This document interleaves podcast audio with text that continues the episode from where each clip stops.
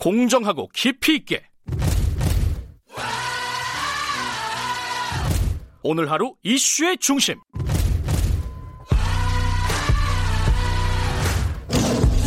김경래의 최강 시사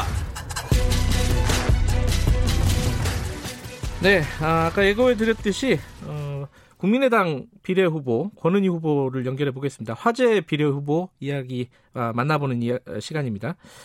어, 안녕하세요. 네, 안녕하십니까. 네, 권은희 후보께서는 이제 현역 재선까지 하신 현역 의원인데 이번에 비례 나오시게 됐어요. 그 선거 운동이 좀 다르죠? 그 지역구 선거랑 이게. 어, 비례 후보는 뭐 유세차나 확성기 예. 사용할 수 없는 등의 제약이 있습니다. 예. 그래서 어, 전화로 또 걸어서 지역민들을 음. 만나서 어, 이번에 지역구에 출마하지 않고 네. 국민의당 비례 후보로 출마하게 된 부분들을 예. 설명을 드리고 있습니다. 예. 몸은 좀 편하신가요? 그 지역구 후보보다는? 어, 아무래도 네. 저희들이 그 대중적으로 지역민들에게 얼굴을 알릴 수 있는 기회가 어, 없다 보니 음. 직접 걸어서 네. 어, 또 전화를 걸어서 어, 더 분주하게 음, 그렇군요. 위해서 노력하고 있습니다.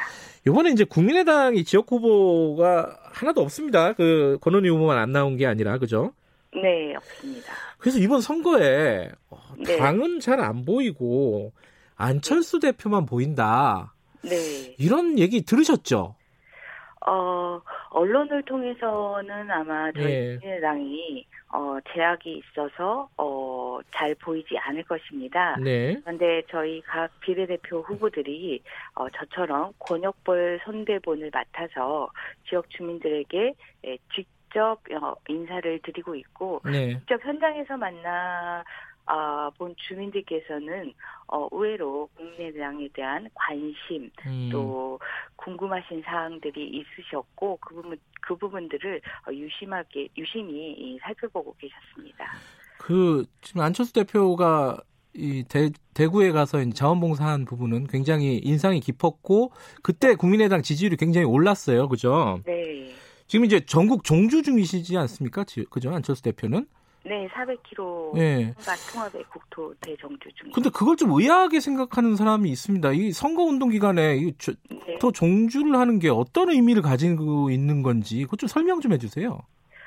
어, 지금 현재 코로나19로 전 국민들께서 힘든 상황이십니다. 예, 국민들께 응원을 하는 의미와 그리고 국토 대 종교를 통해서 정말 20대 국회에서 우리 국민들이 가장 크게 겪은 게 예, 국민들의 분열, 갈등을 야기하는 정치에 대한 그 실망감이셨는데요. 네, 다시 이 통합과 희망의 정치로 어, 우리 정치가 제대로 역할을 하겠다라는 부분들을 어, 국민들께 직접 뛰면서 네, 어, 보여주고 계시고 있고 또 상대적으로 정치에 관심이 많으신 분들은 이 안철수 국민의당 대표가 이렇게 국토대장정을 뛰면서 국민들께 전달하고 호소하려고 하는 메시지가 무엇인지에 대해서 잘 이해하고 계시는 측면이 있습니다. 네. 그 지금 이제 비례 후보밖에 없기 때문에 비례 후보가 굉장히 중요합니다. 어, 국민의당 입장에서는. 근데 이제 비례 후보 순번을 정할 때 안철수 대표 측근이 앞으로 넘어간 거 아니냐. 뭐 네. 어, 현역 의원 두 분이 지금 권은희 후보하고 앞번호를 받지 않았습니까? 네 네. 이게 혁신공천하고는 좀 다른 거 아니냐. 어떻게 보세요? 이런 비판에 대해서는?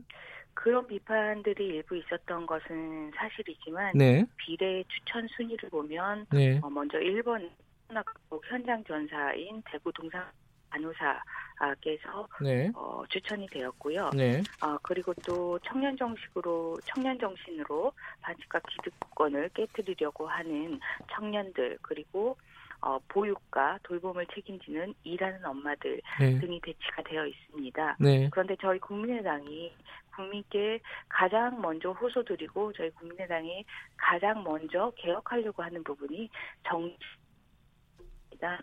일하는 정치라는 국회로 예. 정말 국민들의 삶을 어, 변화시키겠다라는 이 국회 개혁의 부분이 가장 큰 공약이고 이 국회 개혁과 관련해서는 국회법이나 정당법 등 예. 개혁도 중요하지만 국회의 실질적인 운영과 기능과 관련해서 예. 어, 역할을 해야 되는 부분도 있기 때문에 네. 네, 저희 공약의 측면에서 이 현역 의원들이 이 우선순위로 추천이 된 것 같습니다. 지금 지지율이 그 대구 봉사활동 안철수 대표 할 때 많이 올랐다가 지금 좀 정체 상태라고 볼 수 있을 것 같은데요. 전체적으로 보면은 몇 석 정도 예상하십니까 지금?